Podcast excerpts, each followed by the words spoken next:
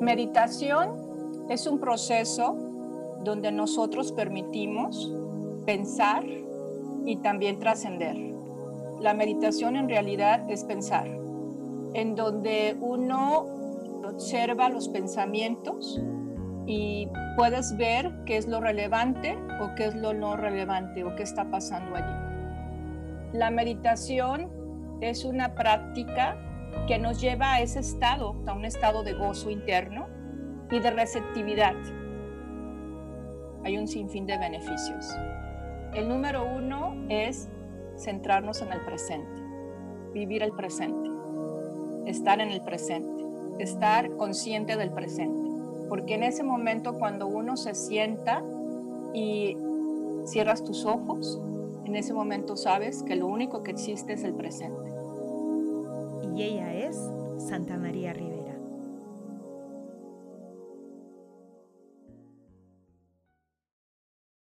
Hola familia, ¿cómo están?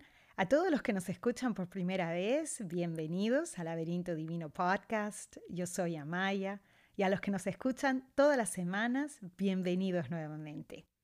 Espero que se encuentren bien. Yo la verdad muy contenta esta semana porque por fin puedo compartir con ustedes una conversación de un tema que para mí es súper importante y ese es la práctica de meditación. Esta semana tenemos como invitada a Santa María Rivera. Ella es maestra de meditación por más de 10 años. Esta conversación hizo que recordara los principios de mi práctica, porque eso es lo hermoso de la meditación, es una práctica que no acaba nunca que cuando la adoptamos, la intención es tener esta práctica para el resto de nuestras vidas. Es una práctica evolutiva. Al pasar los meses, al pasar los años, te adentras en esta práctica de una manera tan profunda que siempre revela algo que aprender. Los primeros meses, como muchos, yo tenía toda esta información equivocada acerca de lo que es la práctica de meditación y recuerdo muy bien entrar a esta práctica con la idea y la creencia que tenía que poner mi mente en blanco y que el no tener pensamientos durante mi práctica era la única señal de que lo estaba haciendo bien. Yo tuve suerte que rápidamente encontré información que ayudó a remover todos estos mitos, esta información incorrecta. Y yo, como lo digo durante la conversación con Santa María, intenté muchas técnicas y creo que eso me ayudó a encontrar la técnica que realmente funcionaba para mí. Para cuando llego a la India a vivir por tres meses, yo ya tenía una práctica bastante constante y cuando aprendo la técnica de meditación sattva es cuando veo este cambio radical y se convierte en una práctica no negociable para mí. A un año de tener esta práctica ya se ha convertido en parte de quien soy, y no algo que tengo que hacer. En todos estos años el aprender a observar mis pensamientos ha sido para mí muy revelador. Antes de meditar había esto que yo llamo bulla interna, a lo que jamás le presté atención. Durante la meditación, al tener que observar estos pensamientos sin ningún tipo de crítica, sin ninguna intención de controlar nada o juzgar nada, empecé a ver poco a poco la separación entre mis pensamientos y quién era yo como ser espiritual. Yo no soy mis pensamientos. Y esos pensamientos que muchas veces los categorizamos como malos pensamientos o buenos pensamientos, te das cuenta durante la práctica que no eres tus pensamientos. Y así es más fácil poder observarlos sin ningún tipo de juicio o crítica. Otro beneficio invaluable que esta práctica me ha dado fue el darme cuenta que al observar todos estos pensamientos al azar, mezclados en estos 64 mil pensamientos, y durante la conversación se van a dar cuenta por qué menciono esta cantidad, existían también las ideas creativas, los mensajes, las respuestas. Y me di cuenta que el no entrenar mi mente a observar los pensamientos bloqueaba lo que yo llamo asistencia cósmica, que siempre está ahí, pero como nunca prestaba atención a esta bulla mental, no podía tener la receptividad para escuchar esta asistencia cósmica. Y para mí la meditación al principio del día es simplemente el comienzo porque los efectos continúan. Y es más fácil durante el día observar dónde está mi mente y ver esos espacios donde llegan estos mensajes canalizados, esta asistencia cósmica, esas respuestas, esas ideas creativas, tienes muchísimo más espacio para poder recibir esta información. Así que espero que esta conversación inspire a alguien a adoptar esta práctica milenaria, sanadora y tan, tan evolutiva. Así que sin más preámbulos, con ustedes, Santa María Rivera. A mí me da un gusto enorme poder conversar contigo, por fin, porque ya habíamos pospuesto nuestra conversación un par de veces, así que por fin se dio la hora ideal, el día ideal para tener esta conversación. Bienvenida Santa María, ¿cómo estás? Estoy excelente y muchas gracias por esta bienvenida. De verdad, eh, qué gusto de verte, qué gusto de estar contigo aquí en tu podcast. Y bueno, ¿qué te puedo decir? Estoy, estoy muy, muy, muy feliz de estar aquí y poder hablar sobre el tema que, que tú me has invitado. Sí, mira, yo sé que tú eres eh, maestra de meditación por ya más de 10 años, así que es un gusto enorme tenerte en Laberinto Divino compartiendo tu experiencia sobre un tema que en lo personal, en mi opinión, es la práctica más importante que uno puede tener. Así que gracias, gracias Santa María. Gracias a ti por, por invitarme. Bueno, antes de empezar a hablar del tema en sí, yo quería empezar, eh, empezar preguntándote cómo es que llegó la meditación a ti. ¿Cuántos años tenías cuando empezaste a meditar? Bueno, voy a comenzar eh, desde casi mi niñez, mi adolescencia. Eh, tenía 11 años cuando empecé a meditar y fue a través de unas clases de artes marciales, de karate do, y yo tenía esa edad, 11 años, y podría decir que en ese tiempo empecé a meditar para concentrarme, para enfocarme. Eso fue, eh, digamos, la, fuente o, o, la razón del por qué empecé a meditar. Y siempre lo hacía antes de las clases y, después me gustó que lo hacía ya también en mi casa. Oh, wow, eh, tienes años meditando. sí, bueno, no estoy tan grande, ¿eh? No, bueno. no, eso no me refería. No, pero mira, yo quería preguntarte si tu práctica ha cambiado durante todos estos años. Y te hago esta pregunta porque para mí, por ejemplo, por muchos años yo saltaba de técnica a técnica, no con la intención consciente de intentar otras prácticas, sino porque no encontraba la práctica eh, que fuera algo constante en mi vida hasta que por fin la encontré y todo cambió. Te quería preguntarte si, si fue así para ti o siempre fue la misma práctica. No, sí hubo cambios, pero fueron como, podría decir como décadas, porque la meditación que yo practico y que enseño, empecé a hacerla hace 12 años, en el 2008, y desde esa vez he meditado dos veces al día. Esa ha sido mi práctica durante los 12 años. Me faltó decir una cosa, Amaya.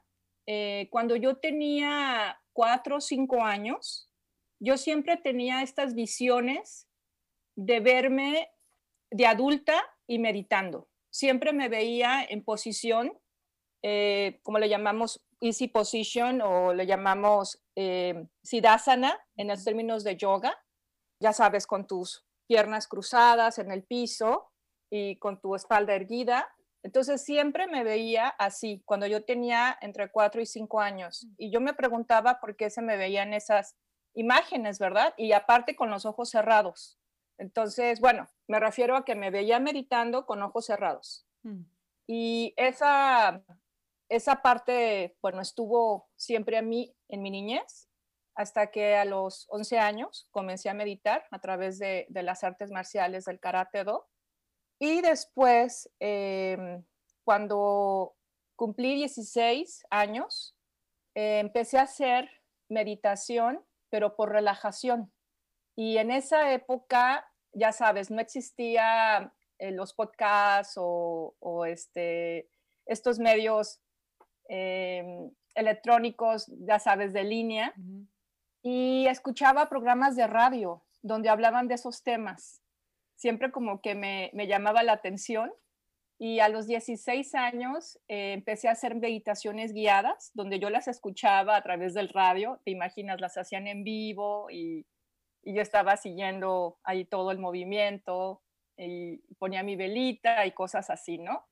Y fíjate que lo tomé como una práctica que, que me gustó tanto, estoy hablando a principios de los noventas, y me acuerdo que ya en las reuniones de compañeros o compañeras de la prepa y de la universidad, me invitaban a, dirigir la meditación.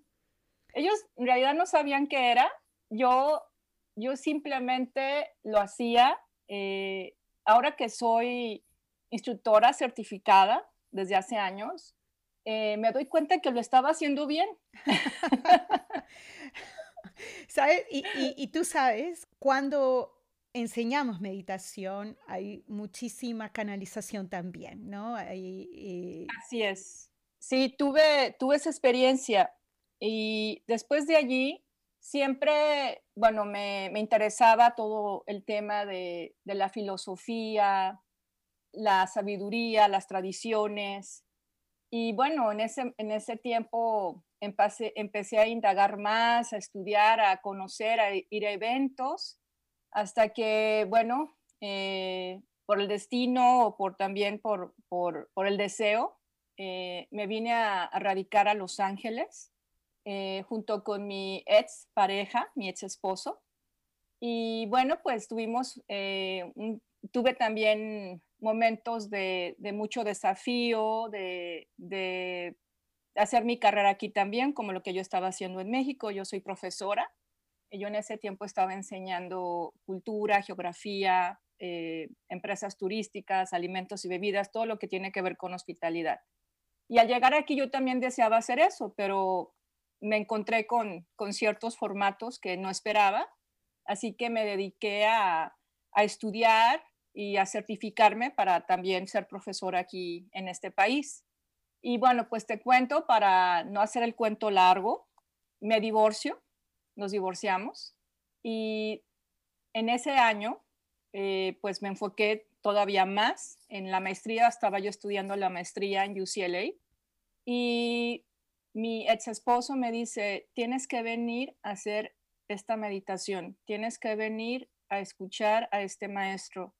Es una locura, pero te va a fascinar, esto eres tú. Y yo le decía, pero estoy muy ocupada ahorita con, con la escuela, con el trabajo. Bueno, estaba totalmente en la transición, ¿verdad? Y esperé un año. Al año llegué y te puedo decir que eh, tomé mi primera introducción, luego tomé el curso y a la semana yo ya, yo ya sabía que iba a enseñar eso. Oh, Esa fue mi, mi, mi, encuentro, ¿no? Y desde esa vez, eh, aquí me tienes meditando con esa técnica. Y, yo estaba pensando, bueno, ¿cómo vamos a tocar este tema? Porque tú y yo podríamos hablar de meditación por horas. Así que yo creo que la manera más fácil es mediante preguntas y respuestas, preguntas que a mí me han hecho cuando yo enseño meditación en mis clases y preguntas que yo sé que la gente tiene que he escuchado que tienen acerca de la meditación. Ah, así tratamos de cubrir todos los ángulos lo más que podamos, obviamente, porque siempre es un tema tan amplio que, bueno, tratando de, responder la mayor cantidad de preguntas, desde preguntas en general acerca de la meditación, preguntas específicas acerca de la técnica en sí y preguntas ya que tienen personas que no son principiantes, que ya han meditado quizás por algunos meses o años. ¿Te parece? ¿Lo hacemos así? Excelente, para eso estoy aquí. Perfecto. Entonces vamos a empezar con la pregunta obvia. ¿Qué es meditación? Meditación es un proceso donde nosotros permitimos pensar y también trascender. Eh, hay muchos conceptos o definiciones acerca de lo que es meditar. Y meditar muchas veces lo han asociado con simplemente adentrarse, pero no se está hablando de la parte de la mente o se está hablando de lo que está pasando con los pensamientos. Si ustedes conocen eh, el Rodán, el pensador de Rodin, esa escultura tan famosa, es, es una escultura que creo que lleva el nombre de hombre meditando. Entonces, la meditación en realidad es pensar, de acuerdo a, digamos, a varias eh, técnicas que existen milenarias, en donde uno eh, observa los pensamientos y puedes ver qué es lo relevante o qué es lo no relevante o qué está pasando allí. Mm. Entonces, eso es meditar. Y no tiene nada que ver con la concentración. Mm. Eso me gustaría aclararlo. Muchas personas piensan o tienen miedo de meditar porque dicen no me puedo concentrar o no puedo dejar de pensar. Ese es otro concepto que podemos hablar. Pero en realidad meditar es pensar. Te voy a dar un ejemplo. Cuando hay decisiones que tenemos que tomar, ya sea, no sé, en el trabajo o en la familia, muchas veces decimos, bueno, déjame meditarlo. ¿Verdad? Sí. Eso es meditar. ¿Cuáles son para ti los beneficios de la meditación, de meditar? Hay un sinfín de beneficios. Eh, voy a empezar con el número uno, ¿ok? Con uno de los principales. El número uno es realmente centrarnos en el presente, vivir el presente, estar en el presente, estar consciente del presente. Porque en ese momento cuando uno se sienta y cierras tus ojos y la técnica, según la técnica que tú tengas, en ese momento sabes que lo único que existe es el presente. Ese es la, el número uno, el, el primer beneficio. Y ese se traduce al resto del día cuando ya no estás meditando, mm. porque es como un hábito. Cuando uno medita a diario, y es, es lo que yo hago, porque, bueno, muchas veces sí me han preguntado si, si doy meditaciones guiadas, sí, sí las doy con mucho gusto, pero más bien me especializo y me gusta enseñar a otros a meditar de manera independiente, cosa que es muy necesaria en estos días. Entonces, lo que decía de los beneficios, número uno, es de que cuando uno tiene esa práctica diaria, y más si lo haces dos veces al día, que la verdad es, eh, no es nada a comparación de lo que a veces las personas gastan su tiempo en medios sociales, en, cosas que a lo mejor no son relevantes para la evolución, digo, no es nada, ¿verdad? Lo comparamos de esa manera. Entonces, se crea un hábito. cuando tú tienes ese hábito, ese hábito o, esa constante se va eh, viendo en tu vida, ¿no? Se va traduciendo al, día, al resto del día. Y allí nos hace eh, más conscientes del presente. Número dos, libera todo estrés libera el estrés que hemos acumulado desde que nacimos y también libera el estrés que vamos acumulando día a día. Te voy a poner un ejemplo. Imagínate que hay una oficina donde te entregan cinco papeles o diez papeles que tienes que revisar, pero tú no lo haces. Entonces los papeles se van acumulando día tras día, desde que tú naces. Cuando dices, ok, voy a meditar, sí, sí vas a liberar estrés, pero va a ser por partes, porque tienes acumulado mucho. Hay personas que me preguntan y me dicen, bueno, ¿y si medito 12 horas? ¿Y si medito 30 horas? Y si medito todo esto, le digo, bueno, está bien, toda meditación va, va a ser buena, pero no te va a borrar o no te va a liberar ese estrés que llevas cargando de mucho tiempo. Entonces, entre, entre más pronto meditemos, mejor. Ese sería uno de mis consejos. Entonces, se libera el estrés de, del día, del día anterior, de tu día, y, y sigues adelante. Es como renovarte, ¿no? también pongo el ejemplo del teléfono, ¿no? Cuando los teléfonos inteligentes, los celulares, cuando tienes muchas aplicaciones estás abriendo, mm. como que hasta se vuelve muy lento y se atiborra, ¿verdad? Entonces, lo que hay que hacer es también, bueno, este, remover esas aplicaciones o cerrarlas para que haya más libertad. Eso precisamente pasa con nuestra, con nuestra mente, con nuestro cerebro. Sí. Y dime, ¿Cuál es la diferencia entre meditación y contemplación? Ok, de hecho, uno puede meditar contemplando. La contemplación es cuando estamos teniendo una observación, ya sea física en el momento, material, por ejemplo, hasta una vela, lo puedes tener, estás contemplando una vela, estás contemplando un paisaje, estás contemplando tu cuerpo, estás contemplando una flor. Allí también está pasando la meditación. ¿Por qué? Porque están tus pensamientos corriendo. Una de las cosas que, que quiero hablar es de que el ser humano en el día aproximadamente pensamos 64 mil pensamientos. Estoy hablando de las 24 horas al día. O si es, o puede ser hasta más, entre 64 mil y 67 mil pensamientos al día corriendo. Entonces, nosotros si decimos, ok, ya no quiero pensar en esto, ¿qué crees que va a pasar? Vas a pensar más porque lo estás metiendo resistencia. Dices, no, yo no quiero esto, pero bueno, tu cerebro va a decir, sí, sigue pensando porque le estás poniendo la atención de que no. Entonces, cuando uno está contemplando, uno también está pensando. Y puede pasar, y eso pasa con, con, meditadores ya, digamos, muy avanzados, con una práctica que le han llevado ya por muchos años o por muchos meses o dependiendo, que sí puede llegar al no pensar, pero a lo mejor por uno o dos segundos. Y ahí es donde se libera muchísimo estrés y se llega lo que le llamamos una comunicación con la inteligencia más alta. Entonces, contemplación es parte de la meditación, pero me refiero a como cuando contemplamos, meditamos. Y me gustaría nombrar los diferentes tipos de meditaciones que son más conocidas. Me refiero a la práctica en sí. Estamos hablando, tú mencionaste una, que es la contemplación, que se puede, como dije, hacia un objeto, hacia inclusive, eh, ya sea físicamente o imaginariamente. Y hasta una pregunta, ¿no? Así es.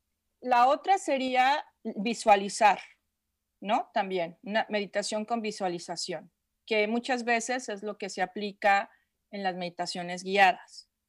Meditación a través de la respiración, observando tu respiración. Meditación de lo que llamamos mindfulness, ¿verdad? Que es también el estar eh, atento, observando todo tu ser, los pensamientos que van pasando, tu respiración y todo tu, tu cuerpo físico. Simple, y bueno, en este caso primordialmente la mente, ¿no? La, el mindfulness, porque dice mindfulness, estar poniendo la atención en la mente. Y la meditación que yo enseño que es con mantra. Que esta meditación, cuando se pasó, digamos, a los países occidentales, que es una práctica milenaria de una sabiduría ancestral de más de 5.000 años llamada los Vedas, la sabiduría védica. Y los Vedas son quienes realmente ellos captaron y recibieron toda esa esa sabiduría, por decir como profetas, a través de la naturaleza, donde esto se da para el bienestar de la humanidad y también para el ser íntegro y para el ser balanceado.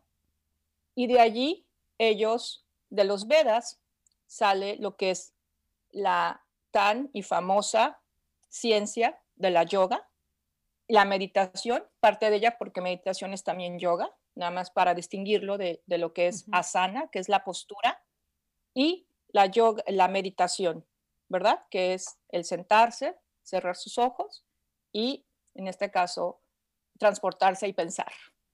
Y, eh, y la ayurveda, que es la ciencia que estudia también el cuerpo como a nivel de, de, de qué es lo mejor a nivel físico, mental y emocional. Entonces de ahí también viene lo que es la medicina ayurveda y también la nutrición ayurveda e inclusive las prácticas ayurvedas. ¿Cuáles son las prácticas? Bueno, para lo emocional, para también lo mental, la meditación y las asanas.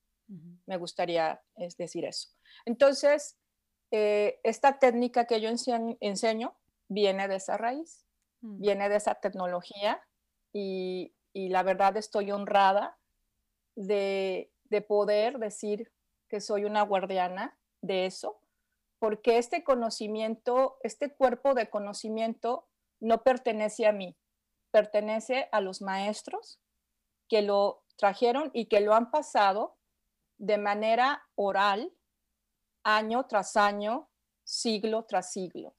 Y el hecho de que yo pueda traspasar este conocimiento en la era moderna a las personas para realmente tener una integridad, un balance y trascender, me refiero a evolucionar, para mí es un honor. Un honor. Por eso que cuando yo empecé a meditar hace 12 años, yo dije, esto es.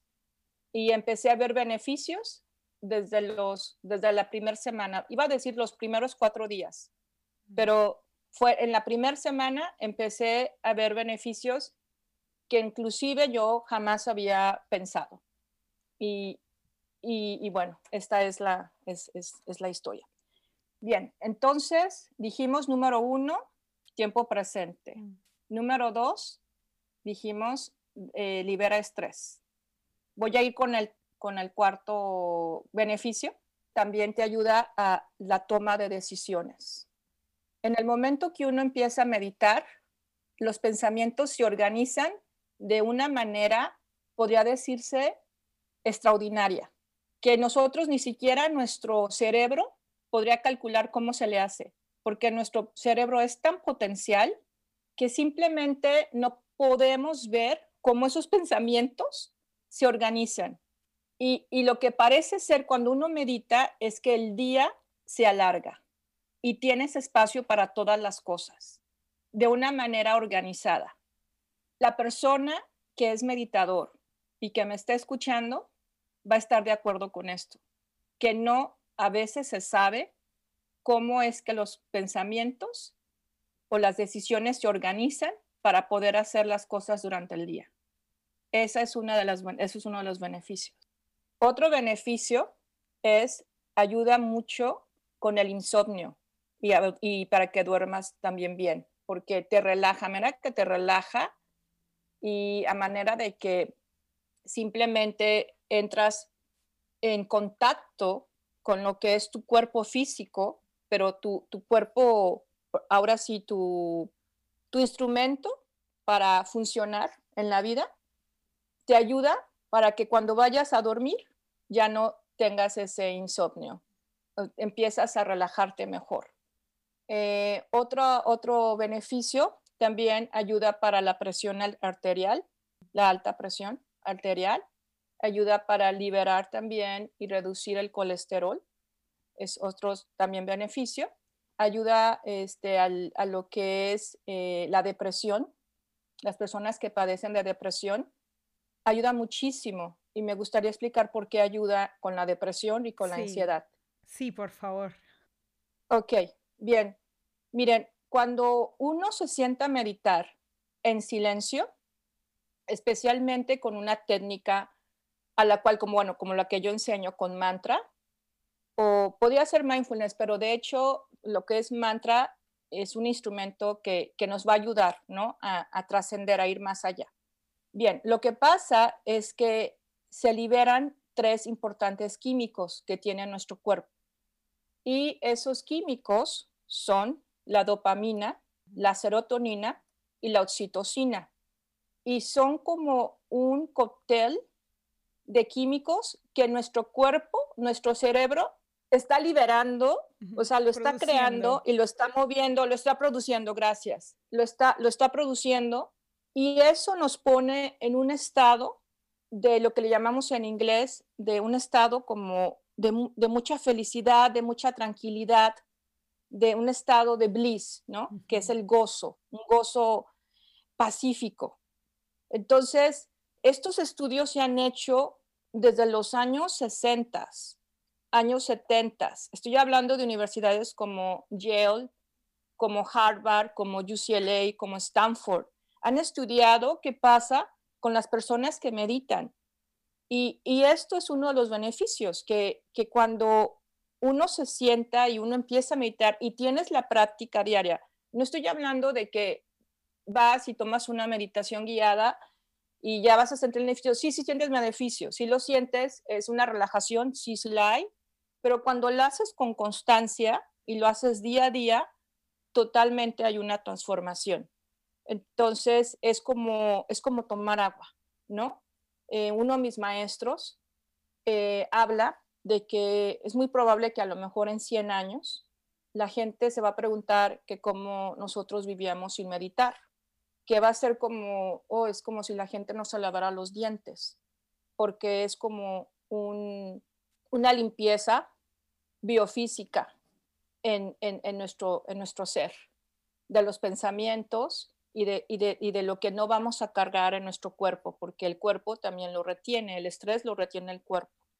Entonces, por eso la importancia de poner atención a estos químicos gratis que tú los puedes crear, uno los puede crear a través, claro, de, una inversión que es sentarnos y realmente estar dispuestos a, vivir esto, ¿no?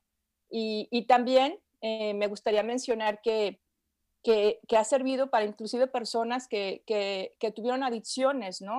Adicciones ya sea al alcohol, adicciones a sustancias, en donde a veces meditan y dicen, ay, es que esto se siente como que yo también estoy muy high, estoy muy feliz. Y, bueno, cuando se habla de una adicción, eh, todo puede ser adictivo, pero qué, mejor un tipo de este práctica, ¿no? Que, puede ayudarnos a, mejorar en todos aspectos de nuestra vida y de nuestro ser, eh, a evolucionar, ¿no? y poder llegar a ese estado, como tú dices, de bliss or high, produciendo naturalmente y bajo tu control, porque no estás consumiendo nada, estás literalmente, naturalmente produciendo esos químicos que te llevan a esos estados, como tú dices, de, bliss, de ese gozo. De gozo, de gozo, me de paz. Me encanta esa frase, gozo tranquilo. Otra pregunta que, que yo he escuchado mucho es, ¿Cuál es la diferencia entre meditar y orar? Muy, muy buena pregunta.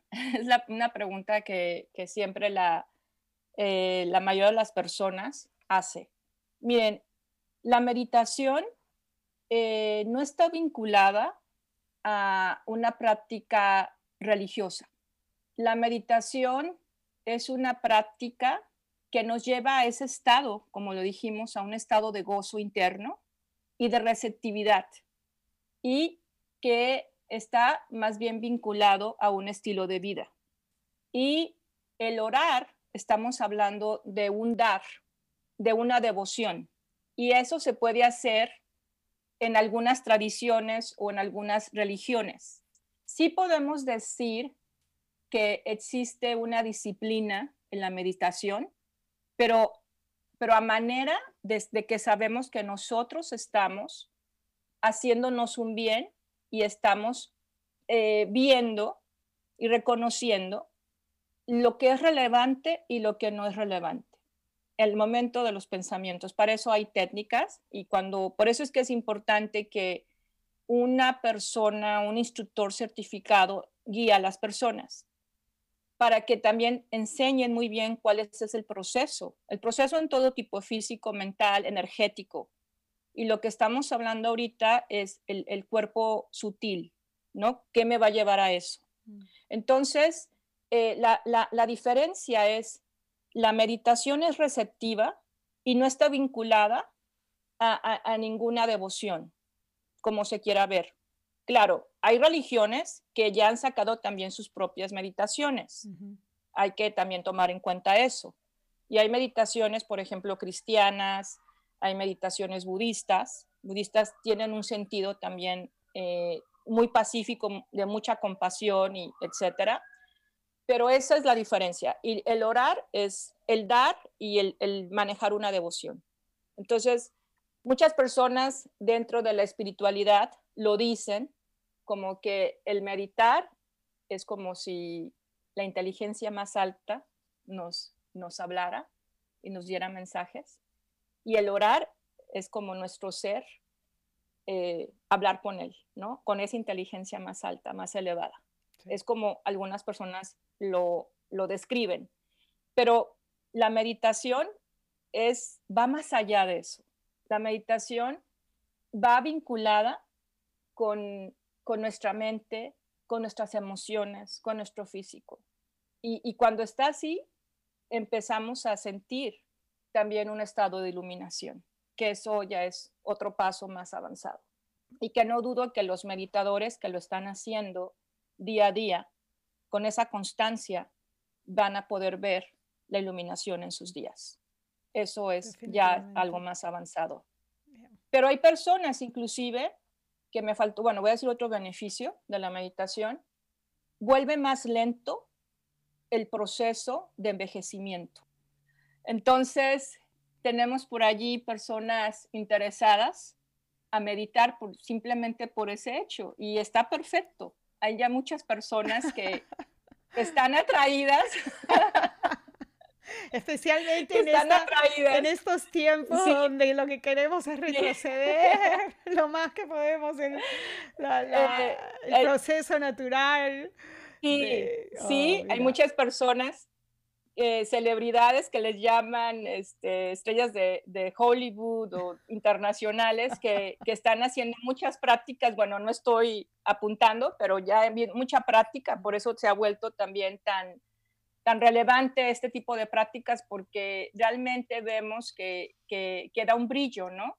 Que da esa, ese beneficio de, de, tener la juventud, de que tu proceso eh, eh, envejeces menos. Y hay una explicación científica y clara, es la química, es esos químicos que los que yo estoy hablando, que rejuvenecen, eh, que limpian también, digamos, tu, la sangre, no está tan gruesa, o sea, el, el hecho de que, de que la gente tenga estrés eh, el estrés pues tiende a, coagularse la sangre, ¿no? Cuando hay mucho estrés y por eso es que hay eh, ataques al corazón o infartos, porque es precisamente muchas veces por el estrés. Y también se oxida, se oxidan algunos de los, de los órganos. Y también la producción de cortisona durante el estrés. Que, Así podemos, de, la cantidad de efectos que causa excesos de cortisona en el cuerpo, podríamos hablar un día entero, ¿no? Otra pregunta sí.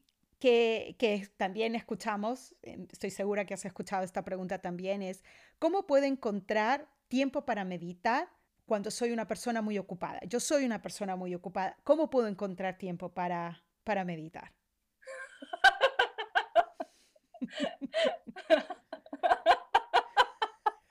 Eso lo escuchamos siempre. Okay, Amaya, ¿me, ¿me conoces? Eh, me conoces muy bien y sabes que, tengo esta risa, ¿no? Sí, uy, que, si empezamos, uy, no terminamos.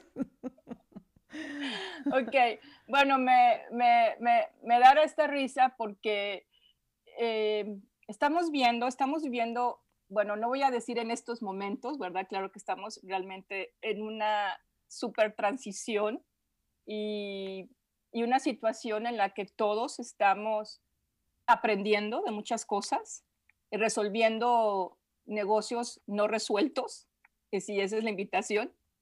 Y, y ahorita lo que más está teniendo es tiempo, ¿verdad? Pero bueno, vamos a suponer que no está pasando esto y que un estudiante que quiere meditar me pregunta, ¿cómo le hago? ¿Verdad? Claro. Ok. Bien, voy a, voy a empezar con decir cuántos minutos tenemos durante las 24 horas. Mm. Durante las 24 horas tenemos 1440 minutos. De esos 1440 minutos que tenemos al día, solamente en la práctica que yo enseño se van a tomar 40 minutos. Si nosotros comparamos la cantidad de minutos que vamos a, invertir en la meditación y llevarnos a ese estado de bienestar en comparación a 1440 minutos, simplemente nos van a quedar 1400 minutos disponibles. Eh, ahorita en la humanidad, y bueno, antes de, vivir estos tiempos, estos días, sabemos que hay personas que pueden estar en, en, la computadora o en la televisión o en otros asuntos por más de cinco horas. Entonces, uno al momento de que realmente quiere ese cambio, quiere, quiere tener esa práctica en su vida, lo va, lo va a encontrar. Y una de las maneras puede ser, que yo les digo a mis alumnos, puede ser que te levantes 20 minutos más temprano. O puede ser que tengas que hacer una reorganización de tus horarios en donde también sepas que va a haber una prioridad para ti, porque muchas veces también no hacemos prioridad para nosotros. Estamos simplemente pensando en, lo que va a pasar, lo que, lo que tengo que sacar por los demás, en lo del trabajo, pero no estamos poniendo la atención a los, realmente al bienestar que queremos tener. Y me gustaría ahorita dar un ejemplo de cómo a mí, en lo personal, la meditación me ha ayudado en lo que yo hago también. Aparte de yo ser maestra eh, certificada de meditación y también eh, máster en, en Sattva Yoga, también de la tradición de Himalayas, de los Vedas, yo he sido maestra por los últimos 15 años y soy maestra de high school, de preparatoria, aquí en Estados Unidos. Si ustedes me preguntan cuántos alumnos tengo cada día, perdón, cada año, tengo 150 estudiantes y todos son adolescentes que están en proceso de desarrollo, donde están manejando muchísimos estados de ánimo, donde las hormonas están destapadas y donde hay muchas emociones. Entonces, no solamente es una carrera donde vas y enseñas, es una carrera donde también vas y tienes que manejar lo que le llamamos el control de clase, el manejo de clase, porque son muchachos que traen muchas veces situaciones externas o también quieren, este, sabes, hablar o hacer otras cosas. Entonces, no nada más es la labor de enseñar, también es el manejo de clase y estar en comunicación con sus padres, porque aquí es así. Aquí no es de que el director se comunique con los padres, uno se comunica con ellos.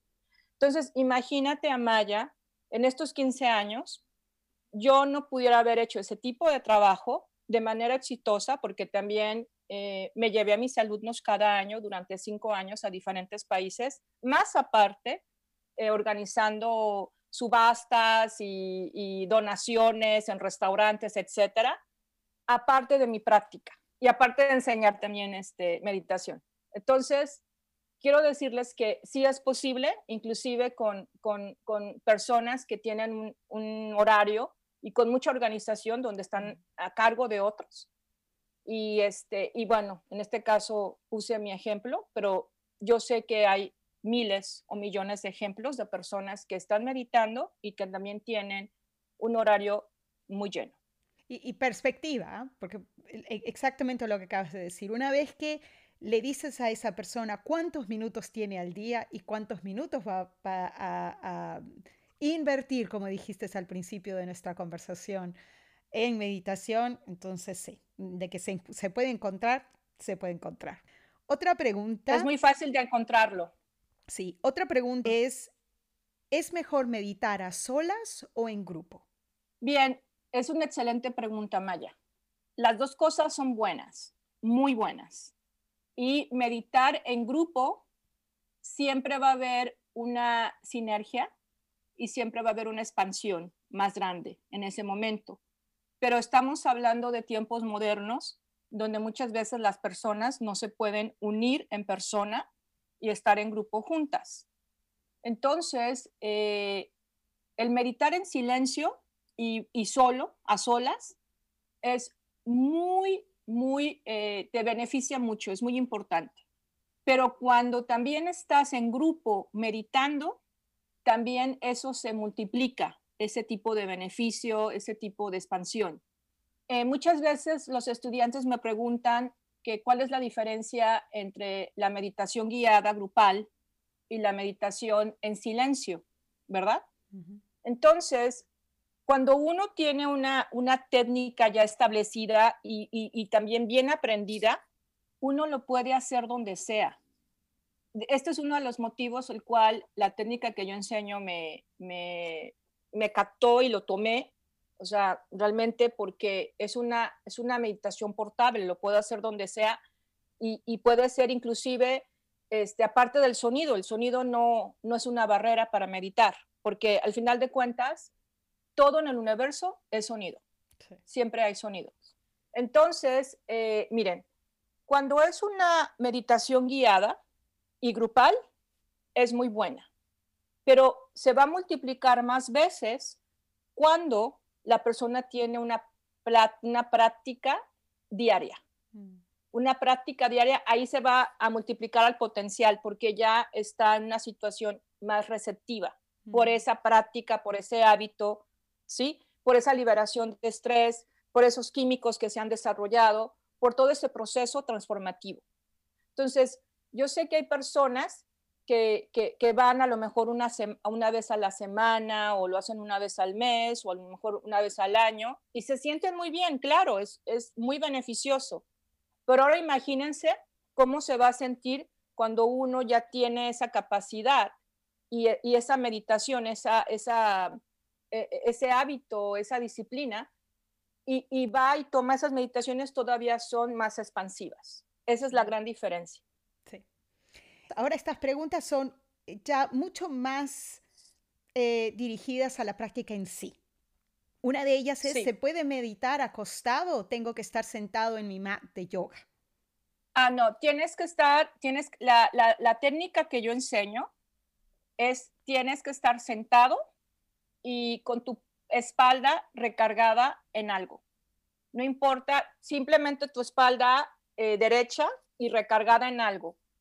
Eh, la, tradición, yo sé que, que dentro de también de lo que es Sattva Meditation, o meditación sattva, las personas, muchas meditan sin tener la espalda por detrás, o sea, la espalda recargada. Pero eso es porque ya muchos son eh, yogis, ya tienen entrenamientos y es muy fácil para ellos. Pero para una persona que está comenzando, siempre tiene que ver, tiene que tener la espalda recargada y de manera muy cómoda. Esa es, es la, la manera, la postura para meditar, no acostado.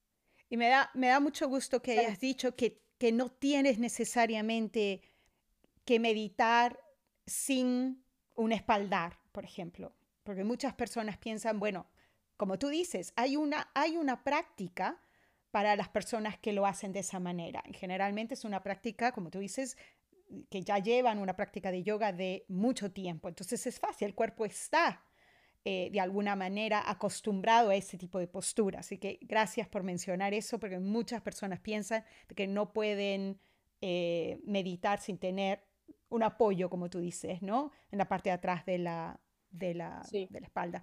Pero también pues quiero mencionar que se puede meditar sentado en un sillón o en una silla. Sí, por supuesto. Por supuesto, sí. De hecho, de hecho, gracias por mencionarlo este, tiene, la, espalda tiene que estar con, respaldo y lo puedes hacer en una silla, en un sillón, inclusive abajo de un árbol con tu espalda recargándote en el tronco, eh, puede ser inclusive en tu carro, eh, puede ser donde tú quieras. E, esto es de las, de las cosas, el por qué eh, a mí me gusta enseñarlo, ¿no? Porque como dije antes, es una meditación portable. Tú, donde tú vayas, ese es tu lugar para meditar. Entonces yo sé que que hay personas que, que bueno, ya eh, eh, tienen la preferencia o porque a lo mejor tienen una cierta devoción, etcétera, utilizan un espacio, pero, pero, pero la meditación se puede hacer donde sea, ¿no? Eh, yo te voy a platicar algo, me, me, me faltó decirte, mi, mi expareja, bueno, mi ex esposo, él empezó a meditar un año antes y mi hija empezó un año un año antes también. Mi hija fue la primera que, empezó a meditar en esa tradición. Y luego eh, mi ex esposo y luego al año, al año después yo. Y yo te voy a decir una cosa, me acuerdo cuando llevábamos a la niña, ya estando divorciados, llevamos a, mi hija a Galaxia, la llevábamos a, a, Disneylandia o algún parque recreativo. Y, y, bueno, su padre me dice, este, tengo que ir a meditar, quiero hacer mi segunda meditación del día. Y bueno, él simplemente se iba, se sentaba bajo un árbol, se ponía sus lentes de sol y nadie se iba a imaginar que estaba meditando y hacía sus 20 minutos de meditación. Entonces, para eso, esa es la, esa es la, digamos, un ejemplo que yo le puedo dar a, a, los que nos están escuchando, que para meditar, o sea, no, no, hay, no, hay, no hay excusas, ¿verdad? No, es una práctica que no se negocia, o sea, no negociable, y, y, y que se puede hacer donde sea simplemente que lo hagas dos veces al día. Y mira, por muchos años yo tenía la creencia de que a menos que el lugar donde yo estaba meditando estuviera en completo silencio, yo no podía meditar. ¿Y cuántas veces un sonido o la voz de alguien me sacaba de mi, de mi meditación y salía de la meditación mucho más molesta de cómo había entrado, porque cómo es que se habían atrevido a, a, molestarme durante la meditación. Y fue mucho tiempo después que, y, mira, Ananji, nuestro maestro, ah, cuando le preguntan, quién puede meditar o quién no puede meditar y él siempre dice, si respiras, puedes meditar. Entonces, siempre llevo eso yo conmigo. El, año pasado que viajé muchísimo fue, creo, la primera vez que pude meditar en aeropuertos. Algo donde se, la, la, la bulla, la energía, eh, todo es quizás lo último que quisieras, el último lugar donde quisieras meditar. Y pude meditar en todos los aeropuertos donde viajé por todo un año. Ah, simplemente recordando eso, si puedo respirar, puedo meditar. Así que sí, el lugar es lo de menos y hay que aprender, al contrario, hay que aprender a que no existe eso de, la interrupción, ya sea un sonido, una persona o lo que sea. El, lugar puede ser cualquiera. Excelente. Y, acabas de, mencionar un punto que me gustaría, me gustaría decir. Tú, tú acabas de hablar de aeropuertos este, inclusive ya hay aeropuertos, bueno, el de San Francisco tiene por allí un, cuarto para hacer yoga y, para meditar, ¿no? Pero me gustaría también decirles que eh, empecé a meditar, eh, perdón, a meditar hace 12 años, bueno, un poquito más de 12 años, y eh, a partir del 2014 tuve la, la oportunidad y, y también la preferencia de ir a entrenar con mi maestro de la India y han sido siete veces hasta ahora. De, a partir del 2014 he, estado, he ido siete veces y siempre me voy por un mes. La última vez estuve por, por dos meses, que fue donde ahí, bueno, nos, conocimos. coincidimos. Así es. Y, y, bueno, y ahorita que hablas de eso, es de que cuando tú viajas a otros países, bueno, no solamente con mis alumnos, también cuando lo hago a India, muchas veces paro en aeropuertos, ya sea en, en Dubái o en, en Shanghái o en Hong Kong, y muchas veces tengo que estar 20 horas esperando. Y muchas veces me dicen, ¿cómo le haces? De hecho, bueno, mi familia dice, no nos explicamos cómo tú no le haces, cómo no paras, cómo le haces para estar cambiando de aeropuertos y además esperar tanto tiempo. Digo, es muy sencillo, meditando. Entonces, créemelo, Amaya, y quien me esté escuchando, por favor, cuando estén meditando o los que ya meditan, saben que existe una percepción también del tiempo en el cual se puede extender o se puede reducir. Y eso no es nada más que una percepción, es solamente, eh, es lo que la mente está dirigiendo. Y esto no tiene nada que ver con, con este, metafísica o que no, esto es más bien física cuántica, ¿no? Es como tú realmente lo estás observando y lo estás creando. Entonces, al momento de trascender, esta meditación que yo enseño y que tú también practicas, es una meditación trascendental, que trasciendes, trasciende los pensamientos y va más allá. Entonces, lo que yo he experimentado muchas veces es, bueno, medito en el avión, pero también medito en los aeropuertos. Y ahí es donde el tiempo pasa eh, volando. Tú dices, bueno, ¿cómo, le, ¿cómo pasó esto? Bueno, así pasó. Entonces es la percepción, es el, enfoque, es la creación, es, es pura, eh, digamos, eh, física cuántica allí. Sí, 100% de acuerdo contigo. Otra pregunta, ah, y voy a, voy a combinar dos preguntas aquí en una. Uh, ¿Qué puedo hacer cuando la inquietud y la, mm, ah, agitación física aparecen durante la meditación o molestias físicas como por ejemplo la sensación de una picazón o el adormecimiento de alguna parte del cuerpo. ¿Cómo hago, qué hago cuando esto sucede mientras medito? Ok, muy buena pregunta, muy buena pregunta, Maya. Miren, eh, cuando uno empieza a meditar y está, digamos, eh, aprendiendo y está practicando, eh, tu cuerpo debe de estar totalmente libre, ¿no? Entonces, libre en qué aspecto? En que así como es la meditación, que es la misma técnica, en donde todo es, una, es, una, es un proceso sin esfuerzo y de manera muy fácil. Y así también son con los procesos o lo que vamos a encontrarnos con las reacciones de nuestro cuerpo. Por ejemplo, pasa muy seguido con estudiantes o eh, eh, meditadores que están principiando, que cruzan las piernas y de repente sienten que se les duerme eh, por allí la pierna o sienten una picazón en la rodilla. En ese momento, fácil, estira tus piernas y ponte en una posición cómoda. Uno de los requerimientos para meditar es que estés de manera cómoda. Otra vez lo voy a decir.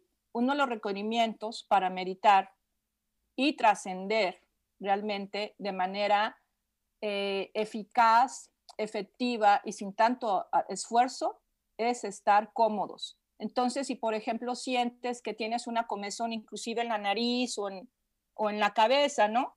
Este, con tus ojos cerrados tú sigues meditando, pero también está bien, ráscate, no pasa nada.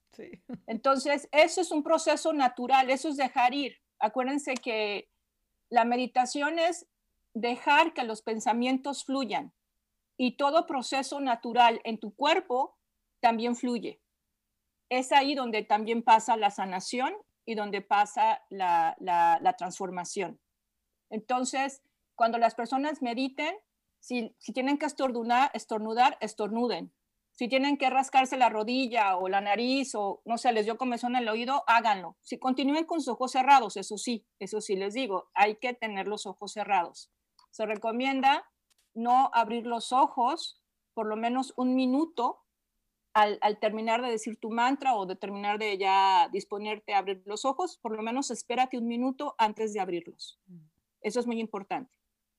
Es porque los ojos son parte del cerebro. Suena así medio, ¿qué? ¿Qué, estás hablando? Sí, los ojos son parte del cerebro. Por eso es que cuando uno medita y, de repente abre los ojos, así nada más de la nada, sí puede haber ciertas reacciones de que uno pueda sentir a lo mejor un poquito dolor de cabeza o no sé, pasa mínimamente, voy a hablar de un 10%, ¿no? De los meditadores o puedes tener algún cambio así de modo. ¿Por qué? Porque es tu cerebro, tu cerebro que estaba trabajando en ese momento y de repente le, lo abres y le metes luz. Entonces, los ojos son la, es, la, es parte también de la materia del cerebro. Por eso es que inclusive para, para situaciones de síndrome de ojo seco, que ahorita se está dando mucho por, por lo que es la tecnología, mucha gente está usando tecnología, lo que es esa luz blanca, está secando los ojos. Entonces, hay estudios donde la meditación ayuda a ese tipo de, situaciones a los ojos, a la visión. Y está comprobado.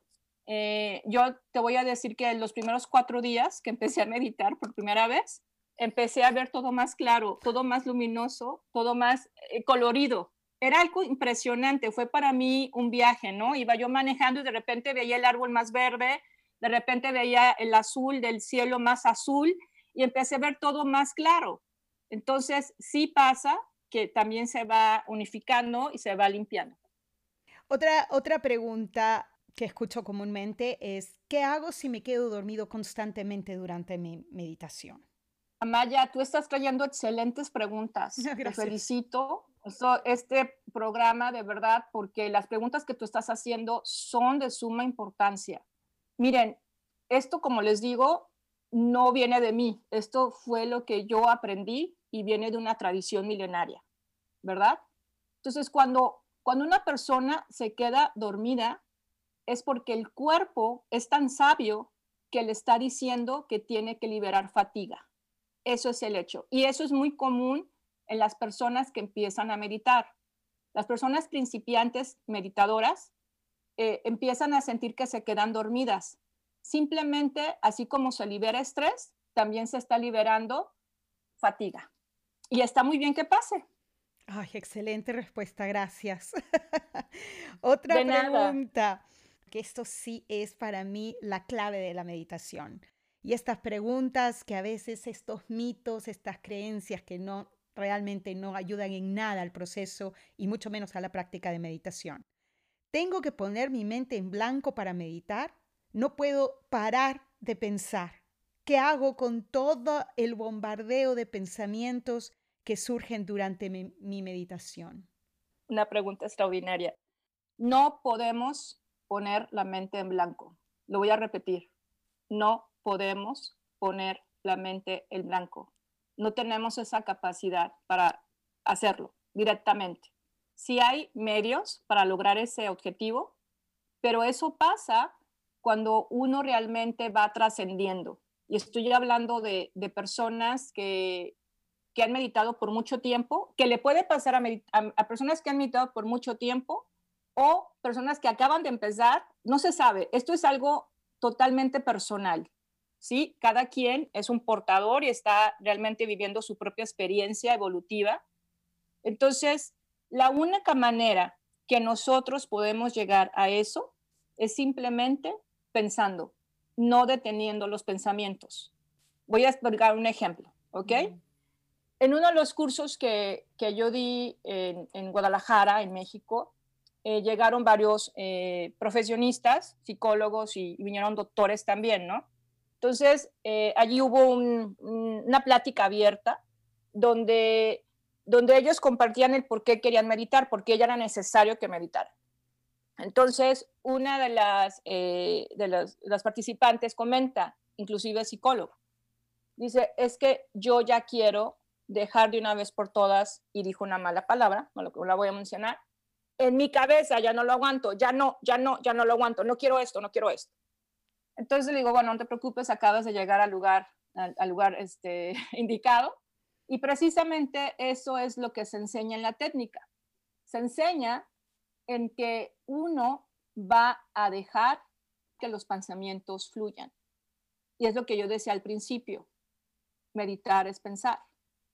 Pero para eso uno tiene que estar realmente eh, guiado e iniciado por una persona certificada en ello.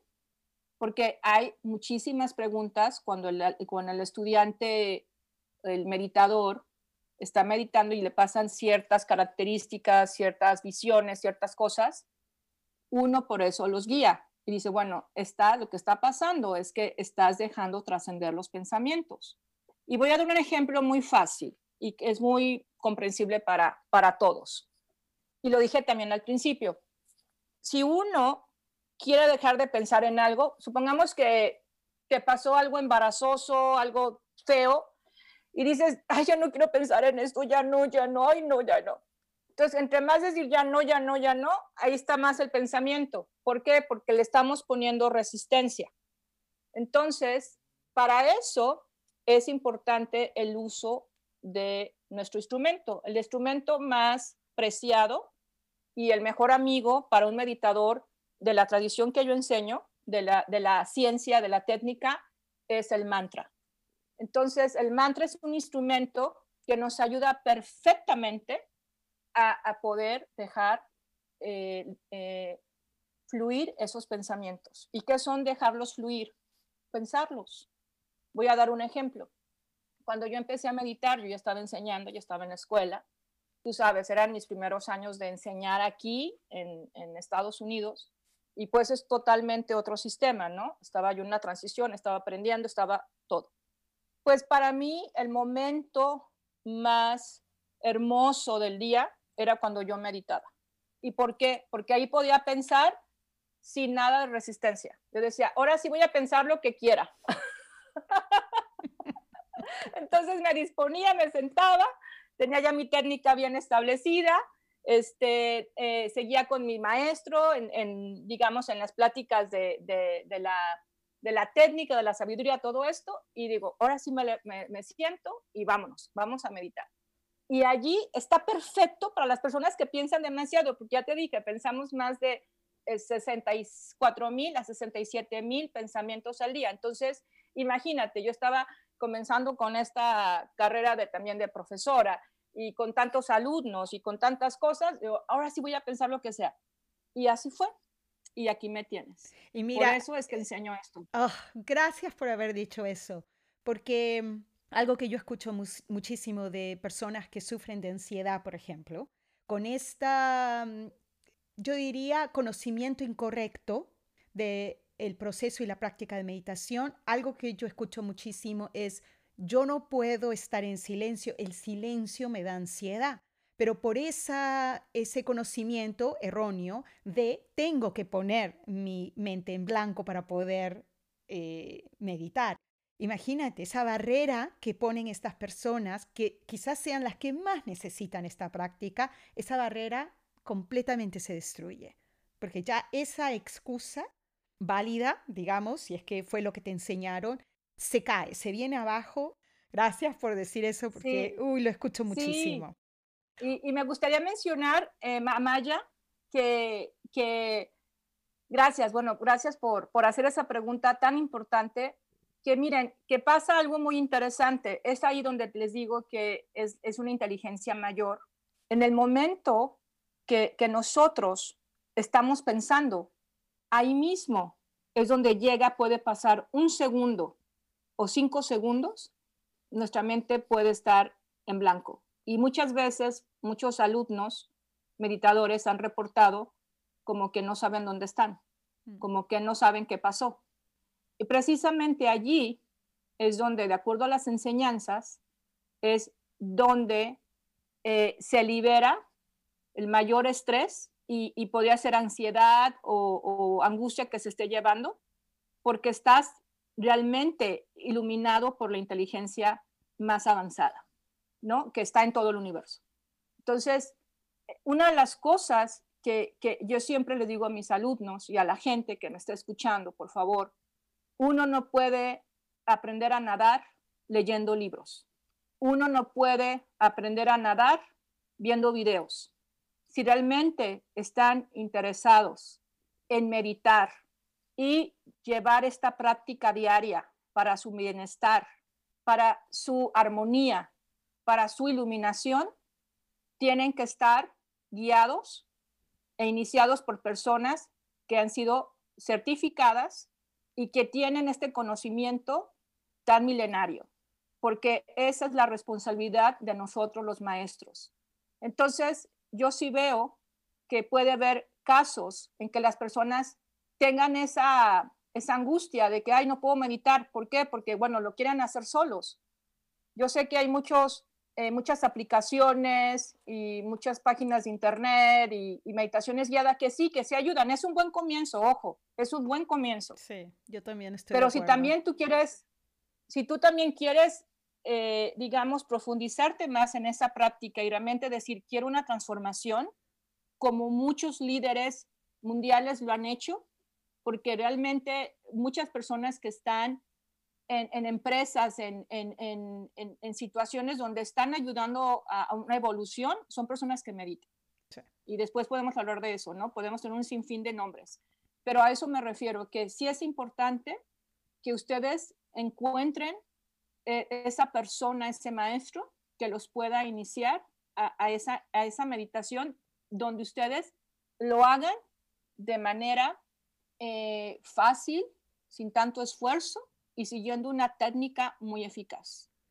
Sí, como experiencia propia, eh, puedo decir que sí, si quieres empezar y, bueno, con todo esto de, la pandemia y no encuentras un maestro, digamos, por cualquier razón, pero sí, uh, las aplicaciones, y hay, y hay algunas, yo en lo personal, por experiencia personal, recomiendo mucho Headspace, que también tiene ya una versión en español. A mí por dos años lo utilicé con, una experiencia muy positiva. Pero cuando fui iniciada en esta práctica, esta técnica de meditación, yo diría, la práctica cambió radicalmente. estas aplicaciones, es como, como decimos en inglés, ¿no? Just uh, get our fingers wet. ¿No? Ya simplemente probar un poquito el agua, cómo nos va y sentir definitivamente beneficios. No hay duda de que vas a encontrar beneficios, pero cuando quieres profundizar esa práctica, definitivamente necesitas un, un maestro. Y hablando de maestros, ya estas preguntas son para las personas que no son principiantes, que ya tienen un tiempo meditando. ¿Puedes hablarnos un poquito de qué es la iniciación en la meditación. Bien, eh, miren, la iniciación no es otra cosa más que la introducción a la práctica donde el maestro que está iniciándote a meditar, donde te está iniciando a que tú empieces esta práctica en la que tú has puesto la confianza, en la que tú has puesto el interés, eh, es, es como el honrar el maestro al alumno. Y les voy a dar un ejemplo muy bello de lo que es una iniciación en, nuestra práctica. Una iniciación, cuando las personas deciden decir, ok, voy a, voy a meditar, quiero hacerlo, quiero aprender, se hace una especie de reconocimiento donde se nombra a los maestros que trajeron esta práctica, porque recuerden, esta práctica no es de uno, no es del maestro. Esta práctica viene de miles de años y de, y de, y de seres, que en este caso voy a decir rishis. Rishis quiere decir un maestro sabio, aquel que ve más allá. Entonces los rishis de hace más de 5.000 años obtuvieron estos conocimientos. Entonces cuando alguien te dice, ok, vamos a iniciarte en la meditación, no es, es otra cosa más que introducirte a la técnica y simplemente honrar y recitar los nombres de los maestros dando gracias, porque en ese momento no solamente es la responsabilidad del alumno de lo que está empezando a hacer en su vida porque quiere un bienestar, es la responsabilidad del maestro, es un recordatorio de que el maestro tiene la responsabilidad de enseñar a alguien de manera muy ética e íntegra con las enseñanzas puras que nos fueron dadas desde hace más de 5.000 años. Eso es la iniciación. Mm. Y, y, las personas, yo sé que muchas veces pueden pensar, ay, este, pero ¿qué es iniciar y qué va a pasar? ¿Qué es un misterio? No, no es un misterio. Así como agradecemos a los maestros, por ejemplo, en las universidades que han llevado generaciones o han llevado eh, grandes investigaciones, se les reconoce. Así también se hace una, una iniciación en, cualquier tradición. Puede ser inclusive hasta en lo budista o, algunas eh, meditaciones que existen en el mundo. Eso es una, iniciación. Perdón, me faltó, también se le da, en este caso, como en mi caso, un mantra personalizado. Es la iniciación, es la introducción con su mantra personalizado. Sí, sí. Tengo muchísimas preguntas más, pero quizás en una segunda oportunidad podemos hacer parte 2 de esta, de esta conversación. Pero la última pregunta que yo creo que es importante eh, em, hacerla es para las personas que ya tienen un año, dos años meditando. Ah, ¿Cómo puedo profundizar mi práctica? Ok, muy buena pregunta, Maya. Es importante eh, a partir de un año, cuando ya la persona medita todos los días, eh, a partir de un año, preguntarle a tu maestro o a la persona que te haya iniciado que te dé una técnica avanzada. Y, la técnica avanzada nos ayuda todavía a profundizar más. Acuérdense que el meditar es como, como hundirnos primeramente en, en el océano un poquito, pero podemos ir más, más a fondo todavía y ver todo el océano de oportunidades y posibilidades que existen allí, que muchas veces no somos ni capaces de, verlo. Cuando alguien eh, medita después de un año, eh, está invitado a tener una, eh, una técnica más avanzada. Y en muchos de los casos es un mantra, puede ser diferente o puede ser también con alguna práctica adherida para que el alumno, para que el meditador vaya adentrándose más en su práctica y, y también como dijimos, muchos deciden hacerlo simplemente de manera eh, física y emocional, pero hay otras personas que también lo quieren hacer de manera evolutiva. Y eso, de manera evolutiva, eso, eso va a pasarles a todos. Eso, eso, no, eso no va a ser una barrera. eso siempre va a pasar. Porque cuando uno eh, medita todos los días y uno va adentrándose, profundizándose más, uno va realmente viendo qué es lo relevante y qué es lo irrelevante en nuestra existencia. ¿Qué podemos remover que sabemos que nos va a llevar más adelante o qué podemos invitar también para ir más adelante?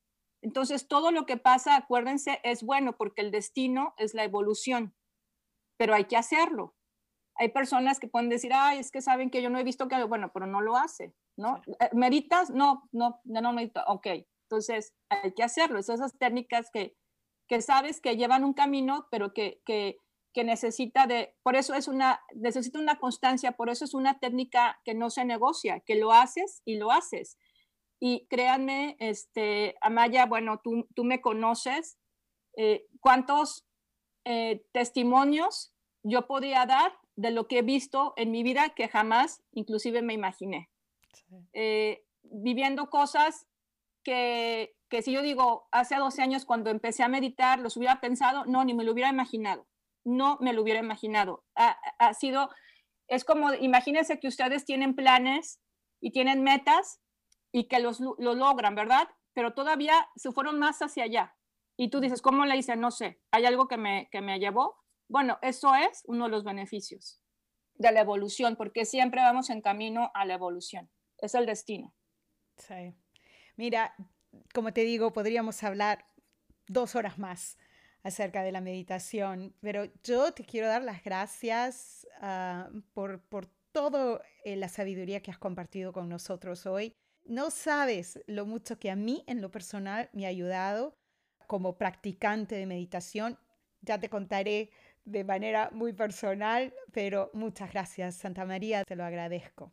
Y de verdad me encantaría que, que, pudiéramos hacer parte 2, porque te digo, tengo como tres páginas de preguntas que no pudimos, que no vamos a poder cubrir hoy, pero yo creo que lo que has compartido hoy con todos nosotros, esa base fundamental que podemos tener y la sabiduría correcta, el conocimiento correcto, sin mitos, eh, sin conocimiento erróneo, que lo único que hace es poner esas barreras que nos impide realmente eh, tener esta práctica que, como tú dices, es evolutiva y como yo pienso, quizás la práctica más importante que podemos tener los seres humanos. Gracias, Santa María. Muchas gracias, Jay Gurudev. Eh, Jay en sánscrito significa victoria. Guru significa al maestro que está removiendo ignorancia y Dev es aquel que brilla. Pero el caso que yo estoy diciendo aquí, Jay Gurudev, es reconociendo a los maestros, que esto no es enseñanza mía. Eso es realmente el significado. Cuando decimos Jay Gurudev, es que no es mi conocimiento, no es tu conocimiento, es, conocimiento de los maestros de los mm. cuales nos traspasaron esto. Sí. Gracias. Gracias y encantada, encantada de hacer eso la próxima vez, la, medita la parte 2. Sí. Bueno, antes de dejarte ir, quería preguntarte si quieres jugar a los 60 segundos. Yo te hago preguntas al azar y tú contestas, y aquí viene la clave, con lo primero que se te viene a la cabeza. ¿Te animas? Ok, me animo. Así que vamos, estos son 60 segundos con Santa María. ¿Qué fue lo último que buscaste en Google? Me estoy tardando.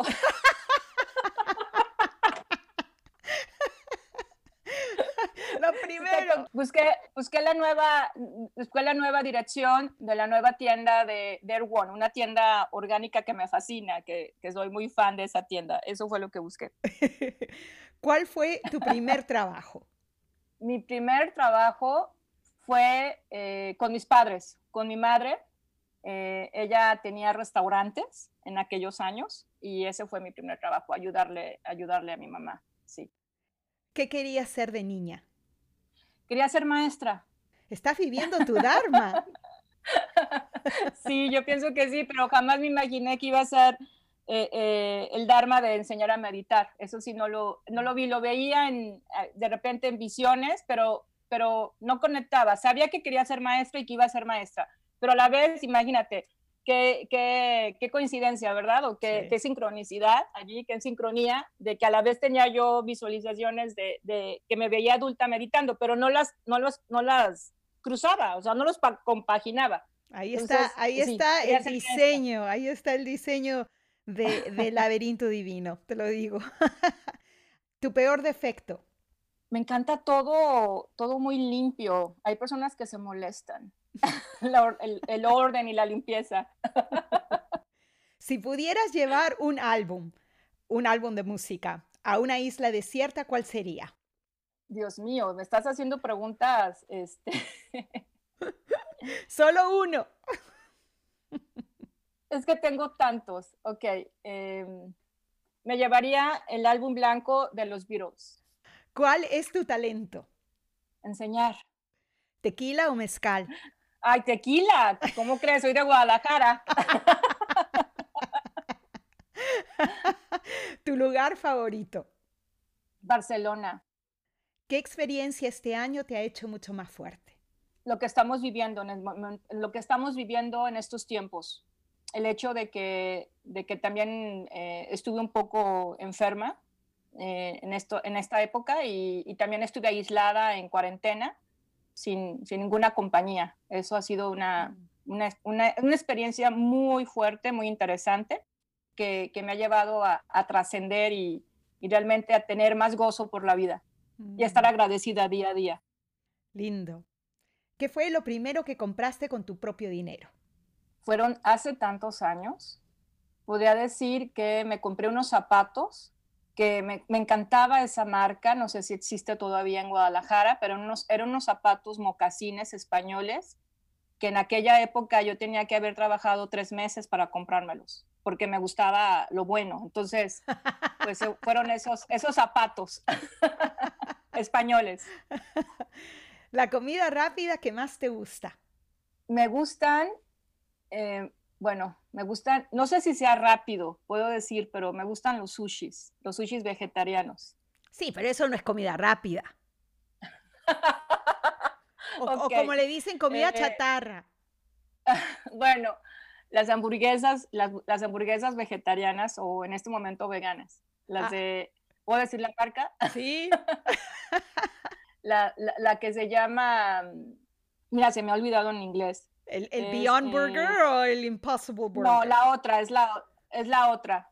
Es la otra, es la de... Espérate, ¿hay otra más? La hamburguesa Impossible oh. Burger.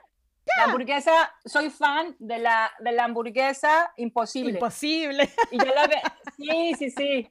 La hamburguesa imposible, imposible burger. Es e, e, esa, es mi, esa es mi favorita.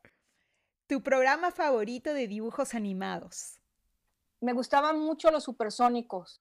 A mí, a mí me gustaba la, la hormiguita atómica. Ah, la hormiguita. Plato mexicano. Sí, oh, era divertidísima. Plato mexicano que mejor cocinas. Eh, las enchiladas, donde realmente las típicas tapatías, enchiladas tapatías eh, con, queso y cebolla, pero donde la, digamos, la receta de la abuela, que es en la, en el, en la salsa roja, le pones canela y tiene un sabor así como dulcecito impresionante. ya me dio hambre. ¿Tu mala palabra favorita? Me han dicho que, hablo como señora. bueno, muy propia. Soy señora, ¿verdad? Este, no tengo palabra, pero puedo decir. Em, no, no sé, no te puedo decir de verdad. Pregúntale a la gente que me conoce. Ah, ¿Qué profesión no te gustaría tener? Secretaria. Descríbete en tres palabras. Risueña, muy pensativa. Ay, me, de verdad me tomas, ¿eh? ¿eh? Bueno, risueña, pensativa y, y seria, seria, soy seria. A pesar de, que, yo diría, la risa no lo diga. Y yo añadiría increíblemente amorosa. Ay, muchas gracias. Gracias. ¿Cuál es el sonido que más amas? El sonido del universo. Om. Mm. ¿Cuál es el sonido que más odias? Puede ser el sonido de los motores que no sirven, que son muy ruidosos. Puede ser ese tipo de motores que no sirven de carro, que, pueden ser muy ruidosos. ¿Qué te pone de buen humor? Me pone de muy buen humor eh, estar en contacto con mi familia, la cual amo muchísimo estar eh, en comunicación con todas sus ocurrencias, con toda la diversidad que existe allí, con, con una abeja, que ya sabes también, entonces ver todo, todo eso y, y, también estar con mi familia en, en, en la India, ¿no? En, en Satua, en Himalayas. Eso también me pone muy buen humor. Y, me faltó decirte, me preguntaste cuál era mi lugar preferido. Dije Barcelona, pero también es precisamente Himalayas en la India. Ese es mi lugar, podríamos decir universal. Si tú me dices, el, eh, Barcelona sería el lugar eh, mundial y, y, el lugar universal es, es eh, Himalayas, es en, en, India. Sí, para mí es mi segundo hogar. Ah, tres palabras que describan a México. Esa es la última, la última pregunta. Vamos a terminar con tres palabras que describan a México. Surrealista, fiestero. Es que hay muchas que lo pueden, me dejas ahorita con, es que mira, de verdad me tomas así, a lo crudo. Es surrealista, eh, muy eh, celebrativo, podemos decirle muy fiestero.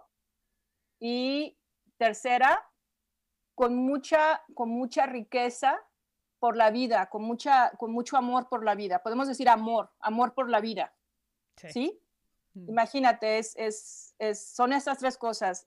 Amoroso por la vida, amor por la vida, celebración por la vida y a la vez surrealista porque hay cada, cada cosa que ves que dices nada más en México, así como en la India. Entonces, sí. Y mira, ese es el lugar perfecto para, para despedirnos, ah, pero dinos si hay alguien que está interesado en aprender meditación, la técnica específica que tú enseñas, ¿cómo mm, pueden comunicarse contigo? ¿Tú mm, das clases virtuales? ¿Cómo, cómo se pueden conectar contigo? Sí. bueno, en este momento, dadas las circunstancias, lo más em, preferible es iniciar a la persona y enseñarla en persona, claro, ¿verdad? Siempre es muy recomendable y eso es lo que yo he hecho los últimos eh, más, de 10 años, los últimos 11 años. Y eh, en este momento estoy abierta a enseñar en línea a las personas que estén interesadas, ya sea de manera grupal, que ustedes tengan un grupo de personas o que sea de manera individual y me pueden encontrar, voy a dar ahorita eh, mi Instagram, que es, ahí me pueden ver, me pueden conocer, pueden ver algo de, donde yo he estado, de lo que hago. Ah, es, Instagram es de Santa María Rivera. Lo voy a deletrear. Es como de, como de Doors, es T-H-E Santa María Rivera. Ese es mi Instagram. Y también mi correo electrónico es muy fácil, Santa María Rivera, con B chica, arroba yahoo.com. Sí, yo voy a poner todos esos detalles en las anotaciones del show, así si por A o por B se les va, siempre pueden leer las anotaciones del show y ahí ven toda la información de todos nuestros invitados y me pongo a sus órdenes para personas que no solamente están aquí en, Estados Unidos o en México o en Canadá, me pongo a sus órdenes para personas que están en Sudamérica, en Centroamérica y en España, en todos los lugares donde se encuentren, que hablen español o también en inglés, enseño español y en inglés, estoy a sus órdenes. De verdad va a ser un placer ser su maestra e iniciarlos y poder ser parte y testiga de su transformación. Sí, muchísimas gracias. Yo desde aquí te mando un abrazo inmenso. Gracias, gracias Santa María. Y a los que nos escuchan, a toda nuestra familia del laberinto divino, cuídense mucho, sé feliz, namaste.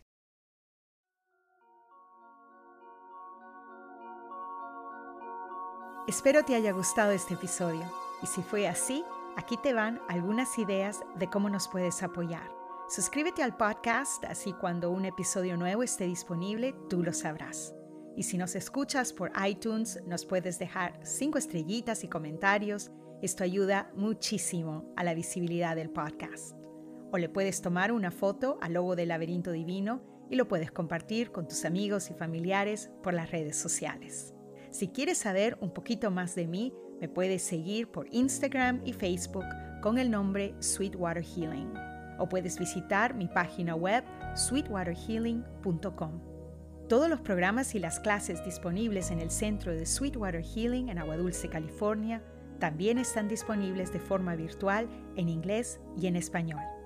Y por supuesto puedes seguir las redes sociales de Laberinto Divino en Instagram y Facebook o nos puedes escribir a